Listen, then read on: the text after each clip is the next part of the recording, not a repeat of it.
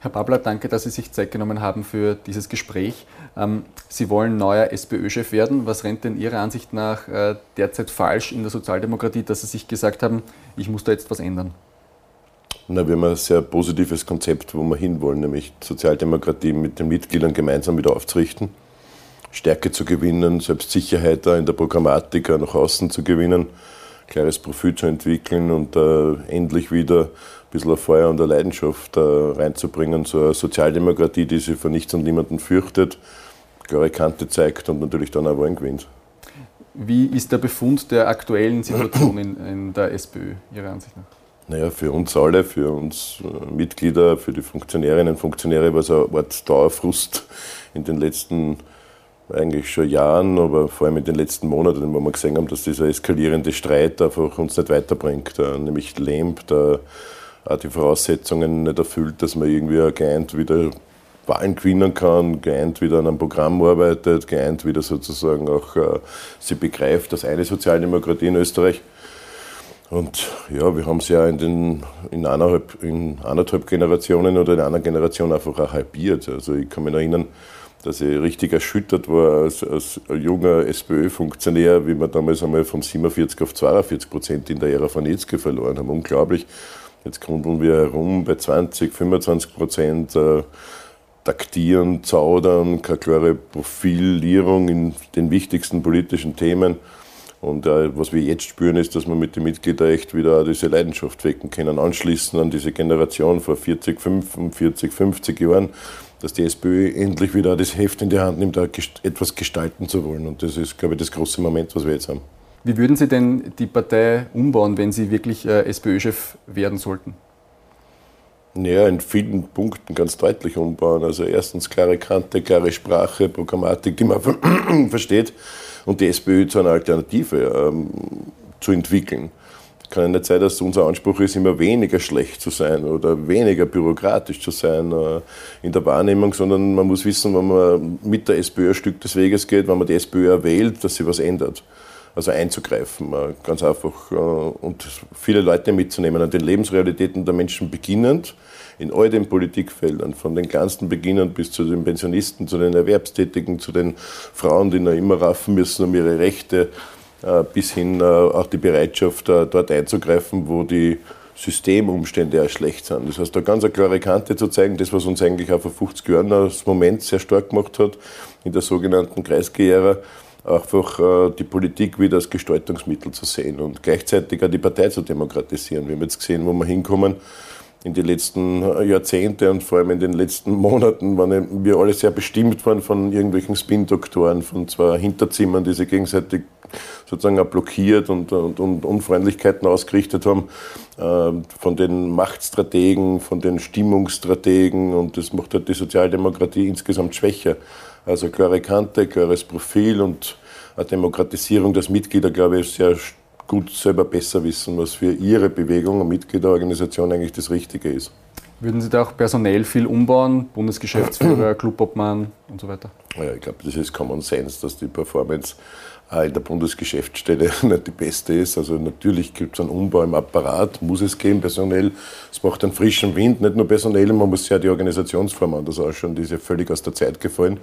Also ich glaube, es ist zu wenig, nur die Personen zu tauschen, das ist sowieso Grundvoraussetzung, und dann mit einem breiten Team anzutreten. Wir haben in der Sozialdemokratie so viel Expertise in alle Bundesländer, von Wien bis zum Bodensee, einfach eine wahnsinnig gute Expertise in Fragen des Grundrechts auf Wohnung, im Arbeits-, in den Auseinandersetzungen um gerechte Löhne, in der volkswirtschaftlichen Expertise, in der Klima- und Nachhaltigkeit, in den Frauenorganisationen, Pensionisten, Jugend. Wir haben so ein breites Spektrum auch von Personen, die gut sind, die tolle Arbeit leisten, und ich glaube, wichtig wird sein, und an dem arbeite ich ja jetzt schon, am Tag eins nach der Wahl jedem die Hand zu reichen, aber wir unterschiedliche Positionierungen im Kleinen haben, aber wir können nur stark sein und eine geeinte Sozialdemokratie sein, wenn man die Hand ausstreckt, und das versuche ich jetzt schon noch auch offen zu halten, die Kanäle, weil ohne dem, wenn sich da irgendwer zurückzieht, weil er eine Stimme zu wenig hat oder irgendwie nicht mitmachen will, ohne dem hast du überhaupt keine Chance. Da bist du dann sozusagen im achtzehn, neunzehn Prozent Bereich, wenn sich da nur irgendwer zurückzieht. Wir müssen gemeinsam antreten. Haben Sie da konkrete Namen, wer da äh, in äh, einer äh, SPÖ unter Andreas Babler wichtige Positionen begleiten könnte? Ja, dadurch, dass ich jetzt dann dreißig, fünfunddreißig Jahre der Sozialdemokratie bin und äh, laufend auch schaue, wer neu zu uns stoßt, was die Ressourcen sind, habe ich eine Menge von Namen im Kopf. Ja. Wollen Sie welche nennen? Mag ich nicht machen. Ja. Zuerst machen wir die Mitgliederentscheidung und lassen die Mitglieder sprechen. Würden Sie dann auch, wenn Sie SPÖ-Chef werden würden, auch ein ernstes Wort mit dem Parlamentsclub reden? Wir haben die Bilder noch alle im Kopf. Bei der Rede des ukrainischen Präsidenten Selenskyj hatte die Hälfte des Clubs offenbar was Besseres zu tun, als den Worten mhm. des ukrainischen Präsidenten zuzuhören. Ja, ist ein bisschen eine Problematik, die man gesehen hat, dass man sich sehr viel konzentriert auf Tagesgefechte und manchmal strategisch nicht gut geführt ist oder keine gemeinsame Linie findet. Ich habe einen hohen Respekt für jeden einzelnen Abgeordneten, der ist direkt gewählt oder über die Parteilisten gewählt, hat ein Mandat zur Verfügung. Aber was schlecht ist, dass man vorher überhaupt nicht kommuniziert, was man macht. Also das wäre das Mindeste bei jeder Aktion, die man, sitzt, die man setzt, egal was für politische Einstellung man dazu teilt, aber dass man zumindest auch kommuniziert. Ich kann nur sagen, wenn ich eingeladen gewesen wäre, wäre ich natürlich hingegangen, aber wenn ich viele Passagen vielleicht auch hinterfragenswürdig finde, aber da gibt es einen Präsidenten, der jetzt dann in einer, in einer Abwehrsituation ist, der angegriffen wird, das ist das Mindeste, dass man das, sich das anhört. Wie sehen Sie denn generell äh, die Russlandfreundlichkeit äh, vieler äh, SPÖ, äh, Abgeordneten vieler SPÖ, äh, SPÖler in Funktionen? Ich glaube, es einfach eine konkrete Ansage braucht. Wir haben jetzt eine Situation und der Aggressor in diesem Konflikt ist klar zu benennen, ist Russland. Ich meine, der hat einfach über die Nacht äh, die Ukraine angegriffen. Da rennen die Leute davor von den Bomben, von den Granaten, sind wahnsinnig viele Leute gestorben und sterben bis heute noch. Also es gibt gar keine Interpretation, also dass der Aggressor Russland ist und das auch die Ukraine ja selbst ein Verteidigungsrecht hat natürlich, dass er solidarisch unterstützt werden muss. Und das ist die Positionierung. Aber wenn Sie fragen, was die Russlandfreundlichkeit anbelangt, dann muss man vielleicht einmal ein bisschen tiefer gehen. Neben der militärischen Komponente, die jetzt natürlich ganz wichtig ist, weil einfach geschossen wird und äh, weil Menschen sterben, gibt es natürlich auch die Frage, wie man wirtschaftlich auch kappt. Ja. Ich kann mich erinnern, dass halt dann der ÖVP-Bundeskanzler hingefahren ist und um Gas gebettelt hat beim Putin während des Krieges. Und äh, das, da rede ich jetzt nicht nur über die ÖVP und die FPÖ und ihre Verbindungen äh, wirtschaftlicher Art, auch über die Sozialdemokratie. Da muss man einfach auch wirtschaftlich kappen und konsequent sein. Und da haben wir auch einiges aufzuarbeiten in der Sozialdemokratie. Und das Dritte ist natürlich nie zu vergessen, dass es immer, wenn ähm, Putin erkannt hat, dass er das militärisch nicht gewinnen kann, natürlich auch politisch zu versuchen, äh, in Zukunft auch kriegerische Auseinandersetzungen zu vermeiden. Also die Politik nicht sozusagen immer gleich systematisch, automatisch hinter die Waffen zu stellen. Also nie zu vergessen. Also ich glaube, da ist eine große, große, große Initiative, dass wir nicht automatisiert jetzt in der Zukunft in eine Diskussion kommt, dass man immer alles durch militärische Interventionen und Militärpakte lösen kann. Also ich glaube, da würde ich mir eher sehen in einer Tradition, die an einer aktiven Neutralitätspolitik wieder anknüpft. Aber jetzt hat es Krieg, jetzt ist Militär, jetzt muss man Farbe bekennen, das ist ja der Appell an alle, der Aggressor ist Russland. Jetzt kommt in den Wahlprogrammen der äh, drei Kandidaten äh, das Thema äh, Außenpolitik und Europa äh, nur in Spurenelementen vor, mhm. auch in, in ihrem Programm äh, nur, nur ganz am Rand, also Finanztransaktionssteuer und äh, Privatjet-Verbot. Äh, ähm, wie wird denn eine Außenpolitik unter Andreas Babler als Bundeskanzler aussehen? Äh, ganz klar, mein Leben in der Sozialdemokratie, neben dreißig Jahre Kommunalpolitik, die natürlich auch keine schlechte Erfahrung sind, und eine gute Voraussetzung ist, wenn man aus der Mitte der, sozusagen der Gesellschaft kommt, wenn man täglich konfrontiert ist mit den Lebensrealitäten, mit den Sorgen und auch mit den Problemstellungen. Das ist, glaube ich, eine der besten Voraussetzungen, auch bundespolitisch tätig zu sein. Da habe ich einige Jahre politisch international gearbeitet. Eine ganz große, äh, eigentlich äh, ein großes Glück, diese Erfahrung machen zu dürfen, weil viele der Dinge, die jetzt bei uns ankommen, in den letzten Jahrzehnten und in den letzten Jahren Privatisierungsdruck, dass wir immer die Zeche zahlen, wenn irgendwelche Banken pleite gehen, weil sie in einer Immobilien-Spekulationsblase mit involviert waren und das mit ausgelöst haben. Also einfach zu erkennen, internationale Politik ist einer der Hebeln. Und das sage ich aus meiner eigenen Biografie als Arbeiterkind, die ja sozusagen in einem Multikonzern verkauft worden sind und gesehen haben, wie dann Standorte gegeneinander ausgespielt worden ist. Also ich glaube, internationale Politik in den Hebeln zu begreifen und dort anzusetzen, wo eigentlich viele, viele Probleme liegen. Ich glaube, das ist der wichtige Anspruch der Sozialdemokratie. Und ich engagiere mich ja seit vielen Jahren nicht umsonst da im Umfeld des Bruno-Kreisky-Forums für internationalen Dialog, ich versuche auch internationale Politik natürlich als Priorisierung zu sehen. Ja. Sie galten in Ihrer Jugend als sehr E U-kritisch, haben auch eine Ortsgruppe äh, gegründet, der Solidaritätswerkstatt. Die hat in ihren Leitlinien noch immer den E U-Austritt drinnen. Ähm, warum waren Sie damals für den E U-Austritt und was hat sich äh, in der Zwischenzeit geändert?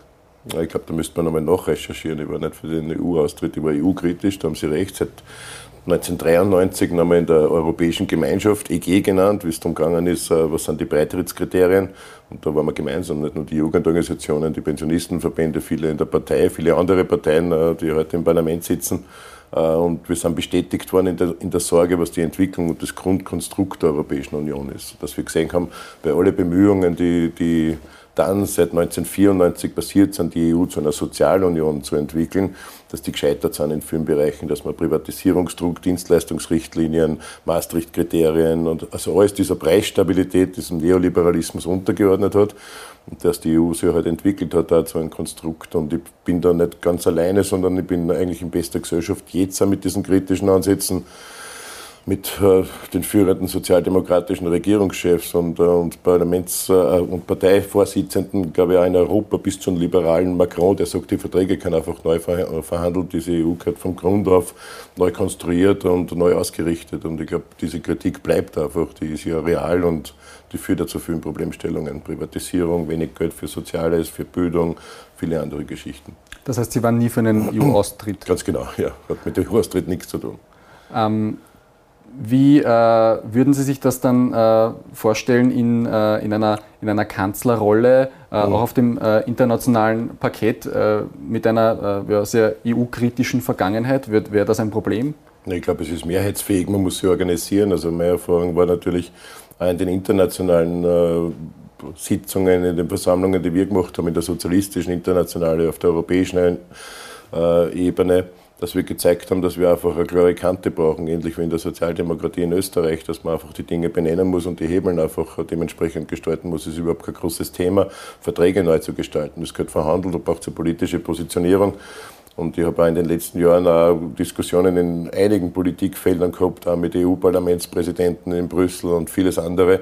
Also ich glaube, das ist genauso ein politisches Feld, wo man die Regeln ja selber sich aufstellt und nicht immer zur Kenntnis nimmt. Und ich glaube, das unterscheidet uns jetzt, wenn wir über die Zukunft der Sozialdemokratie reden, wenn man eben diesen Satz hat, dass man eine Sozialdemokratie ist, die sich vor nichts und niemanden fürchtet, einfach auch diese Positionierung im Interesse der Fühlen zu machen. Und fünfundneunzig, sechsundneunzig Prozent der Menschen in Österreich profitieren von so einer selbstsicheren und einer klaren Sozialdemokratie und Ähnliches in Europa. Also viele der äh, Probleme, die wir haben, was der radikale Markt, der ungezügelt eingreifen kann, was Leerstände anbelangt, was Immobilienspekulationen, nicht nur die Finanztransaktionen anbelangt, und vor allem die damit einhergehende Privatisierung, die sich schlecht für uns alle auswirkt in all den Bereichen, wenn die Grundsicherung nicht mehr passt in vielen Bereichen, wenn die Energiemärkte machen, was sie wollen. Also insofern die Regeln einfach zu ändern, für das sind wir da als Sozialdemokratie, das müssen wir jetzt wieder einmal erkennen oder klar artikulieren. Und wie man gesehen hat, gibt es auch viele äh, Staats- und Regierungschefs, die Österreich da in der Sozialdemokratie auch vorangehen. Ja? Dass wir sehen, äh, was man gemacht hat in den südlichen Ländern, dass man einfach sofort diese unmoralischen Übergewinne abgeschöpft hat und sie dann sozial verteilt hat auf die vielen, die eh so eine schwierige Lage haben mit diesen Inflationen und mit diesen unmoralischen noch mehr Gewinne drüber machen. Und dass man jetzt auch sieht, was so eine Mai-Kandidatur mit unserem Team in der S P D gerade auslöst, an fortschrittlichen Diskussionen, beispielsweise in der Erderhitzungsfrage, dass man Erderhitzung nicht nur sieht aus der Dramatik heraus, dass die Kipppunkte jetzt gehen, was ähm, eine wahnsinnig dramatische Entwicklung ist, sondern dass man sie als sozialdemokratisch, als soziale Frage, als Verteilungskampf sieht, was es ja tatsächlich ist. Ähm, ich würde zur ähm, Mitgliederbefragung äh, zurückkehren. Kurz. Ähm, Wie wollen Sie denn die Partei, wenn Sie äh, diese Mitgliederbefragung gewinnen sollten, wie wollen Sie die denn einen? Äh, Sie haben selbst angesprochen, ähm, da ist viel Porzellan zerbrochen worden, es mhm. gibt unterschiedliche Lager. Wird es da auch einen Versöhnungsprozess brauchen? Ja, ich glaube, die, die, eine der Stärken unserer Kandidatur neben der klaren inhaltlichen Profilierung, neben der Leidenschaft, die wir wecken können, sind tausende Leute beitreten, tausende Leute, die ihre Mitgliedschaften auch wieder aktiviert haben, äh, viele ältere Genossinnen und Genossen in der Sozialdemokratie, die jetzt endlich mit unserer Kandidatur wieder sowas spüren wie Aufbruch und wie sozusagen ein neues Feuer in der Sozialdemokratie. Das ist eine gute Voraussetzung und die beste ist natürlich, dass ich nicht Teil dieses Streits war, ja, dass ich sozusagen der Einzige bin, dem zutraut wird, äh, zu einen, weil er nicht Teil dieser zwei polarisierenden Streitfraktionen war. Ich glaube, das ist die beste Voraussetzung. Und wie gesagt, ich versuche jedem und jeder, ungeachtet seiner eigenen politischen Meinung, jetzt dann jetzt schon die Hand zu reichen und sage, wir können nur gemeinsam eine starke Sozialdemokratie machen und so in der Folge auch Wahlen gewinnen. Alles andere ist ja wahnsinnig vom Konzept. Aber glauben Sie, dass zum Beispiel der Herr Doskozil dann, wenn er nicht Erster wird, sich dann einfach nach Eisenstadt zurückzieht und in Zukunft sich nicht mehr äußern wird? Das muss man den Hans-Peter Doskozil fragen, ganz einfach, wie er das sieht. Ich war ein bisschen irritiert über die Ansagen, das sind nicht meine, wenn man verliert, dass man sich zurückzieht. Das haben beide irgendwie kommuniziert. Das finde ich nicht gut, wenn es um Einigung der Sozialdemokratie geht. Also ich wirbe für ein Konzept, dass wir als Demokratinnen und Demokraten, aber vor allem als Sozialdemokratie wissen, wir können nur gemeinsam gewinnen. Und das ist halt der Zugang. Der ist positiver, der ist vereinigender von der Grundthese und an dem arbeite ich. Ich glaube, es braucht eine breite Einbindung. Wir sind einfach eine breite Bewegung. Das war wir seit unserer Gründung auch immer, auch wenn wir in ideologisch-politischen Teilfragen manchmal seit hundertachtunddreißig Jahren nicht immer einer Meinung waren. Deswegen auch der Name Einigungsparteitag nach dem Gründungsparteitag hat schon was zu tun mit unserer Geschichte. Aber ich habe eine ganz andere äh, Erfahrung gemacht in meinem Leben, jetzt dann beginnend von den Jugendorganisationen bis zur Partei. Wir haben manchmal wirklich harte Auseinandersetzungen geführt über Detailfragen, wie man Probleme angeht, sie erkennt und vor allem dann eine Umsetzungsstrategie entwickelt. Das waren manchmal nächtelange Diskussionen inhaltlicher Natur, aber in der Früh sind wir dann rausgegangen und haben miteinander gekämpft, je nachdem, wie die Entscheidung dann gefallen ist. Und das fehlt der Sozialdemokratie, für das wirbe ich natürlich auch. Würden Sie, wenn die Mitgliederbefragung so ausgeht, dass Sie nicht Erster werden, aber dass alles äh, sehr eng wird, würden Sie dann sagen, okay, ich akzeptiere das, äh, oder werden Sie eine Stichwahl fordern? Meine Positionierung ist klar, es ist ein bisschen mühsam für mich, immer über den Prozess zu reden, den ich überhaupt nicht steuern kann. Ich bin nicht Teil dieses Systems, bin Teil dieser zwei Zentren, die sich da jetzt diesen Prozess ausgestritten haben. Ich hätte mir viele Dinge gewünscht, klare Richtlinien. Viele unserer Schwesterorganisationen, aber auch christlich-soziale Parteien in Europa haben fertige Konzepte. Wir sind ja da völlig aus der Zeit gefallen, schon in der Demokratisierung. Also man hätte es können ordentlicher aufsetzen, aber ich akzeptiere jetzt dann die Möglichkeit mit den Mitgliedern, hier äh, nicht nur die Stimme abzugeben, sondern die Stimme zu erheben für eine neue Sozialdemokratie. Und ich glaube, das Moment ist gut. Ich bin sehr zuversichtlich, dass wir ein gutes Ergebnis äh, miteinander machen können als Mitglieder jetzt in dem Prozess, abseits der Parteiapparate. Und äh, dann in Zukunft kann ich nur sagen, wenn ich Parteivorsitzender bin, gibt es einen klaren Zugang zur Demokratisierung. Da gibt es ein klares Konzept, wie man umgeht, welche Fragen diskutiert werden.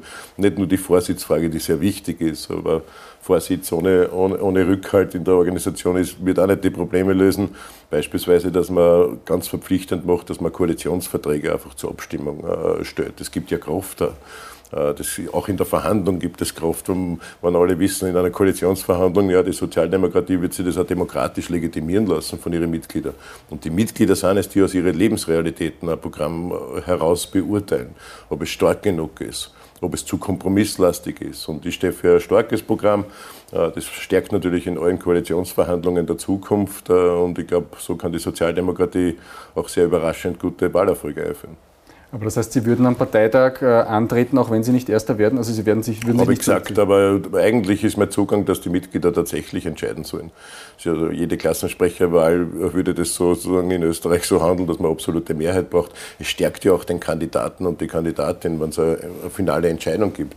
Ich will mir nicht äh, ausmachen und ich würde äh, mich nicht gerne in einem Gremium äh, sehen, das jetzt dann sozusagen jetzt existiert und dann bewertet, wie die Mitglieder vielleicht äh, interpretierbar sind. Ich meine, da geht es um einen Respekt gegenüber Mitgliedern. Wer weiß beispielsweise, wenn jemand äh, dann äh, weiter abgeschlagen Dritter ist, wie sie diese Stimmen aufteilen. Also nach der Logik wäre der Norbert Hofer eigentlich Bundespräsident geworden, nach dem ersten Wahlgang von relativen Mehrheiten irgendwie bewertet werden von Gremien und vielen anderen Geschichten. Also Mitglieder haben sie schon jetzt verdient, auch final zu entscheiden, wer Vorsitzender oder Vorsitzender wird. Aber wenn es die nicht gibt, die Stichwahl, was machen Sie dann? Dann werden wir am Parteitag antreten, natürlich, selbstverständlich. Ja. Wie ist das mit den Fristenläufen? Man muss ja, glaube ich, drei Wochen vor dem Parteitag seine Kandidatur bekannt geben. Das heißt, Sie müssten dann eigentlich sagen, ich trete an, auch wenn das Ergebnis noch gar nicht da, noch gar nicht da ist von der Mitgliederbefragung. Ja, genau, das ist jetzt gerade die Diskussion. Das heißt, Sie werden äh, fix dann antreten, außer Sie werden natürlich Erster bei der... Ja, die legierungsberechtigte Organisation braucht man, deren Vorschlag, also das haben wir natürlich am Radar. Ja. Sie sind Bürgermeister von Treskirchen, einer äh, relativ kleinen Stadt in Österreich. Ähm, was äh, entgegen Sie denen, die sagen, das ganze äh, Programm SPÖ-Vorsitz, das ist eine Nummer zu groß für Sie? Ja, entgegne, dass ich natürlich äh, seit vielen Jahren bundespolitisch und auch international tätig bin und natürlich auch maßgeblich in vielen Dingen äh, politisch mitdiskutiere, gestalte und dass die Treskirchner Sozialdemokratie sagt hat, erstens, dass sie Wahlen gewinnen können, dass sie im Vergleich zu Nationalwahlen nochmal vierzig Prozent der Zuhörer Stadtwahlen. Ich habe gesagt, dass ich überregional gegen die Trends und gegen die Landestrends auch stark zulegen kann, also es ist nicht ein regionales Phänomen, es hat was damit zu tun, was man vertritt. Und die Sozialdemokratie in Treskirchen ist sozusagen auch in vielen Bereichen ein Role Model. Das, was wir jetzt ausrollen auf Österreich, zeigt mir, dass das funktioniert, dass es finanzierbar ist, dass es strukturiert ist, dass es einfach sich an den Lebensrealitäten der Menschen orientiert, dass sie gestaltet in der Politik. Und ich habe auch schon viele Bundesprozesse in den letzten Monaten losgetreten, beispielsweise den Rechtsanspruch auf eine gratis Gesundheitsversorgung mit Kassenarztverpflichtungen und vielen anderen, dass wir nicht Bittstellerinnen und Bittsteller sind, wenn wir krank sind. Wir haben diesen Anspruch umgesetzt, dass wir jedem Kind ein warmes Essen garantieren, auch bei knapp zweihundertfünfzigtausend Kapazitäten in der Stadt. Ganz einfach umzusetzen mit gesetzlichen Geschichten. Ich zeige jetzt im Programm auf, wie das auch finanzierbar ist, dass man nicht immer diese unmoralische Frage kriegt, immer dann, wenn man was für die Leute tut, nämlich von den Pensionisten über die erwerbstätigen Frauen bis zu die, bis zu die Kinder herunter, dass man immer die unmoralische Frage kriegt, wie man es finanziert. Da haben wir auch konkrete Forderungen da.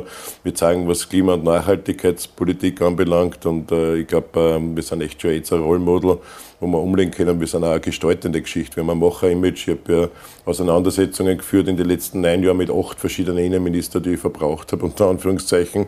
Schlussendlich die Auseinandersetzung auch immer gewonnen, manchmal sogar gegenüber Regierungen. Auch wenn es leider ein paar Mal länger dauert hat, aber man zeigt, dass man Stärke hat, dass man umsetzen kann, dass man Modelle entwickeln. Und wie gesagt, ich würde nicht unterschätzen, wie viel bundespolitisch wir schon sozusagen auch Maßstäbe gesetzt haben in den letzten Jahren. Sie haben Ihr Programm angesprochen, das hat achtundzwanzig Seiten, könnte man womöglich auch als für die Nationalratswahl gleich verwenden. Es ist sehr umfangreich. Da wird praktisch das Füllhorn über Österreich ausgegossen. Sie haben schon ein paar Sachen angesprochen, die, die, Sie, da, die Sie da machen würden. Die Tageszeitung Presse nennt das schöne neue sozialistische Welt. Ein äh, bisschen provokant gefragt, ja. äh, ist die SPÖ dann wirklich für, für alles da und äh, will da alles finanzieren oder wo ist dann die Eigenverantwortung? Ich finde ja eine große Auszeichnung für uns, äh, dass äh, wir sozusagen äh, dann endlich einmal auch erkannt werden als offensives Gegenmodell. Das ist ja eine Auszeichnung, wenn jetzt dann, wo wir feststellen, dass äh, sozusagen die Parteiführungsapparate der FPÖ und ÖVP ziemlich hyperventilieren und ganz äh, arg darauf reagieren, dass äh, was unsere Kandidatur oder meine Kandidatur betrifft, ist ein gutes Zeichen. Ja. Wir haben gesehen, dass wir, äh, denke, die Voraussetzungen haben, auch bei meinen Wahlgängen auch überregional, dass wir überall dort, wo ich stark bin, die, die FPÖ angerammt haben und fünfundzwanzig Prozent von ihrem Wählerpotenzial jetzt auch bei der Landtagswahl, obwohl ich nur fünfzehn Tage Wahlkampf gemacht habe. Also ich will mir nicht ausmalen, wie das vielleicht besser gewesen wäre, wenn ich dann noch ein paar Wochen mehr Infrastruktur und mehr Zeit dazu gehabt hätte. Aber ich glaube, das ist ein gutes Zeichen und wir zeigen einfach vor, dass wir, wenn wir im Interesse der sechsundneunzig, siebenundneunzig Prozent der Haushalte Politik machen, dass die vier Prozent sie natürlich ihre, unter Anführungszeichen, käufliche Politik, gekaufte Politik natürlich einsetzen, um da zu hyperventilieren. Also ich glaube, wir haben ein Fortschrittsprogramm, wir haben ein Gestaltungsprogramm. Wir werden mit und für den vielen einfach, eine, glaube ich, eine sehr starke Sozialdemokratie entwickeln können. Ein gutes Zeichen, ja. Um das alles umzusetzen, werden Sie einen Koalitionspartner brauchen. Sie haben schon gesagt, äh, weder mit der FPÖ noch mit der ÖVP koalieren zu wollen. Mhm. Äh, es wird sich aber wahrscheinlich nicht anders ausgehen, oder? Ja, meine Hauptzielsetzung ist, einen Kanzler Kickl zu vermeiden. Das ist ja, wäre Wahnsinn für die Republik, wäre ein großer Schaden, wäre, äh, glaube ich, gar nicht zu verantworten, wenn man da einfach tatenlos zusieht, der Sozialdemokratie. Deswegen auch die Angst vom Kickl, weil er sieht, dass er natürlich auch viele Menschen mitnehmen kann aus den Lebensrealitäten heraus, die jetzt aus Protest heraus äh, FPÖ werden. Wichtige Zielgruppe, die wir haben, ist, dass wir die stärkste Partei in Österreich, wenn ich es jetzt überspitzt sage, sind die Partei der Nichtwählerinnen und Nichtwähler, die abgeschlossen haben mit dem Prozess, die enttäuscht sind, der die Politik nichts mehr zutrauen, dass sie eingreift, sondern sozusagen herumlaviert und, und, und dann ergreifbar ist, was sie eigentlich mag. Ich glaube, da gibt es ein großes Potenzial und die Koalitionsfragen werden sich dementsprechend da ganz anders stellen. Also ich gehe davon aus, dass wir die SPÖ wirklich wieder in deutliche Höhen führen können. Die, wie in den neunziger Jahren? Also, also ich glaube, das Richtung achtunddreißig, vierzig Prozent. Man hat es bei anderen Parteien gesehen, die bei achtzehn, neunzehn Prozent gestartet sind, äh, wie schnell sie sozusagen plus zwanzig Prozent dann gemacht haben in einer Situation. Aber das ist nicht unbedingt unser Ansatz. Und wenn Sie mit so Koalitionen fragen, außerhalb der, der FPÖ, die ja deswegen und nicht nur in ihrem Menschenbild eigentlich nicht, nicht möglich ist, weil es überhaupt an Respekt führt. Die FPÖ zeichnet sich dadurch aus, dass sie auch keinen Respekt hat gegenüber Leuten, auch nicht gegenüber österreichischen Leuten, die sich in Armut befinden, die in der Mindestsicherung sind. Die Erfolge der FPÖ war gemeinsam mit der ÖVP, glaube ich, in der ersten oberösterreichischen Landesregierung, dass sie die Mindestsicherung für alle gekürzt hat. Die FPÖ und die ÖVP zeichnen sich dazu, dafür aus, dass sie nach hundertsiebenunddreißig Jahren an ganz perverser Art zum ersten Mal die Arbeitszeit auf sechzig Stunden verlängert haben in der Woche. Also unglaublich und gegen die Rechte, die wir eigentlich haben als arbeitende Bevölkerung, Stück um Stück beteiligt zu werden an den Arbeitsproduktivitätszuwachs und an den, an den Gewinnentwicklungen, die alle so in der Kurve waren in den letzten fünfzig Jahren und wir nicht einmal ein Stück davon bekommen haben, außer in den harten Kämpfen mit der Gewerkschaft, wo es um, wo es um Löhne geht. Und wenn Sie mit so ÖVP fragen, dann hat sich die ÖVP selbst rausgenommen aus dem Spiel. Ich glaube, die ÖVP hat sich so radikalisiert in den Fragen, und da geht es mir nicht nur um das Menschenbild, was ist schon schwer unterscheidbar ist, auch von der FPÖ und manche Hüllen fallen lässt, was sehr viele Leute verschreckt, die christlich-sozial waren, die katholische Soziallehre anbelangen, vieles andere, sondern dass das hier vor allem auch im Umgang auch mit Arbeitnehmerinnenrechten auch radikalisiert hat. Nicht nur die Einführung dieser sechzig-Stunden-Woche, die systematische Zerschlagung unserer Einrichtungen, die ja für Arbeitnehmerinnen da sind, Krankenkasse beispielsweise, wo jetzt Arbeitgeber die Mehrheiten haben, die natürlich kein Interesse haben, dass wir unsere Rechte durchsetzen auf gratis Gesundheitsversorgung, auf Anspruch, die wir eigentlich alles selber zahlt haben. Und man sieht jetzt in den Unternehmensgeschenken, in der Körperschaftsbesteuerung, das sind Geschenke für die großen Unternehmen. Ja, das sind eigentlich zwei Milliarden in diesen zwei Jahren, wo man nur diese Körperschaftssteuer gesenkt hat. Man hat gesehen in der, in der Aufarbeitung jetzt, die jetzt gerade beginnt, über die Covid-Hilfen siebenundvierzig Milliarden Euro, eine Wahnsinnssumme auszuschütten, nicht einmal die Kriterien festzulegen, und man hat auch die veröffentlichten Listen sich dann ausschauen können, wer das sind. Also gegen diese käufliche Politik, gegen diese radikalisierte, arbeitnehmerinnenfeindliche, auch, auch in Fragen des Menschenrechts eine ganz radikalisierte ÖVP. Ich glaube, die wird sich ganz schnell neu aufstellen müssen, und äh, man wird sehen, dass, äh, wenn wir eine starke Sozialdemokratie sind, das auch in der ÖVP schnell passieren wird. Aber heißt nicht ein äh, SPÖ-Chef Andreas Babler zwangsläufig Opposition? Weil da Nein, muss ganz nicht, viel passieren, dass Sie, Sie wollen ja eine Zweierkoalition. Dreier, Dreier. Alle reden von uns, äh, glaube ich, wenn ich es richtig, richtig erfasse, von, von Doskozil bis Rendi-Wagner haben alle die Ampelkoalition in ihrem Programm oder in ihren Aussagen. Ich unterscheide mich da überhaupt nicht.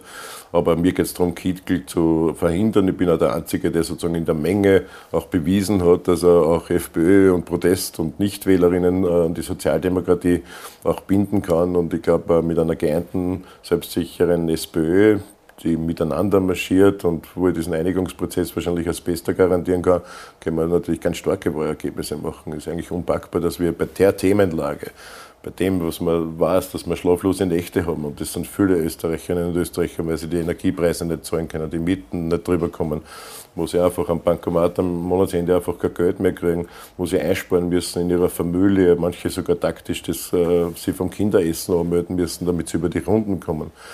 Wir haben vierhunderttausend Kinder, jedes fünfte Kind, knapp vierhunderttausend Kinder, die in Armut oder an der Armutsgefährdung leben. Also bei der Themenlage braucht es jetzt eine starke Sozialdemokratie an Seite der Menschen. Das sind nicht die Menschen da draußen, das sind unsere Leute. Und ich glaube, die werden wir auch mobilisieren, um sozusagen für uns alle in dieser Frage eine Verbesserung der Lebensrealitäten zu machen. sechsundneunzig Prozent, die profitieren, auch Menschen, die nicht in der Mindestsicherung sind, sondern auch Menschen, die sich was erarbeitet haben, die auch gut verdienen, aber die trotzdem profitieren würden, wenn man ein Stück eingreift in der Vermögensbesteuerung, in der sozusagen tatsächlich in der obersten Liga der Reichen, der Millionäre, die ein unfassbares Vermögen haben, nichts arbeiten müssen, jedes Jahr eigentlich durch nichts nur mehr reicher werden, dass man ein Stück von dem Zuwachs haben. Wir greifen ja nicht einmal das Vermögen an, es ist noch viel zu passiv in dieser Frage. Ähm, dann will ich abschließend äh, noch fragen, ähm sollte es nichts werden mit dem SPÖ-Vorsitz? Wie werden Sie weitermachen, wenn Sie äh, Ihr Programm nicht umsetzen können? Also ich bin überzeugt, so wie es jetzt läuft vom Moment, da äh, hat man gute Karten, das mit den Mitgliedern zu gewinnen. Das ist eine historische Chance, das spüren wir. äh, sie tatsächlich einmal äh, diese Partei zurückzuholen. Also ich bin ganz zuversichtlich sogar, dass wir ein deutliches Ergebnis machen können in dieser Mitgliederbefragung.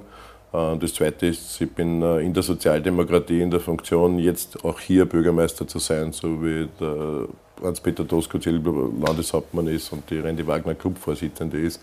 Also wir haben natürlich eine Rolle in der Sozialdemokratie, was ich anbiete, und das mache ich seit Jahren, egal wer Vorsitzender war, dass ich mitarbeite in der Sozialdemokratie. Aber jetzt geht es darum, dass ich nur versprechen kann, in dem Moment, wo ich in der Partei eine Verantwortung übernehmen kann, in einer Funktion, die von Mitgliedern tragen wird als Vorsitzender, werden wir sozusagen ein sehr offensives, zukunftsgewandtes Programm vorlegen und gute Wahlerfolge machen.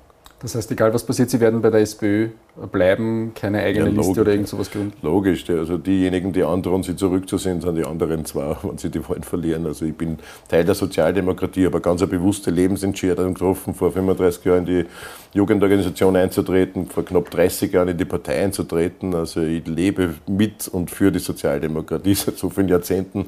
Und äh, bin immer bereit, da sozusagen mitzukämpfen. Das ist vielleicht das, was mich unterscheidet. Ich bin in den letzten Jahren und Jahrzehnten auch viel unterwegs gewesen in den Strukturen. Ich war gut gebucht und gut äh, besucht, auch sozusagen um, um auch in den Ortsorganisationen, in den Ländern draußen, bei Generalversammlungen, in den Bezirken, bei Landesparteitagen äh, mitzuwirken, auch etwas äh, Leidenschaft wieder in die Bewegung zu bringen. Ich habe unterstützt bei Landtagswahlkämpfen in anderen Bundesländern, bei der Gemeinderatswahl im Burgenland, bei Landtagswahlen in Wien und Kärnten und Vorarlberg, Tirol. Also ich bin da, um meinen Beitrag zu leisten. Und so verlange ich das auch, dass wir in der Sozialdemokratie das Kollektiv begreifen. Es gibt nur eine Sozialdemokratie. Es gibt nicht Eisenstadt und es gibt nicht ein anderes Hinterzimmer in Wien oder so. Es interessiert uns nicht eine geeinte Sozialdemokratie. Das heißt, wenn es nichts wird, würden Sie dann auch für Doskozil und Rendi-Wagner laufen? Natürlich, ich bin Sozialdemokrat. Es gibt einen internen Diskurs immer wieder, den wir ausbringen, aber ich streiche, eigentlich ist die Formulierung anders, dass ich jetzt der bin, der die Hände ausstreckt, weil alle anderen sagen, sie wollen eigentlich dann nicht mehr laufen. Vielen Dank für das Gespräch. Danke.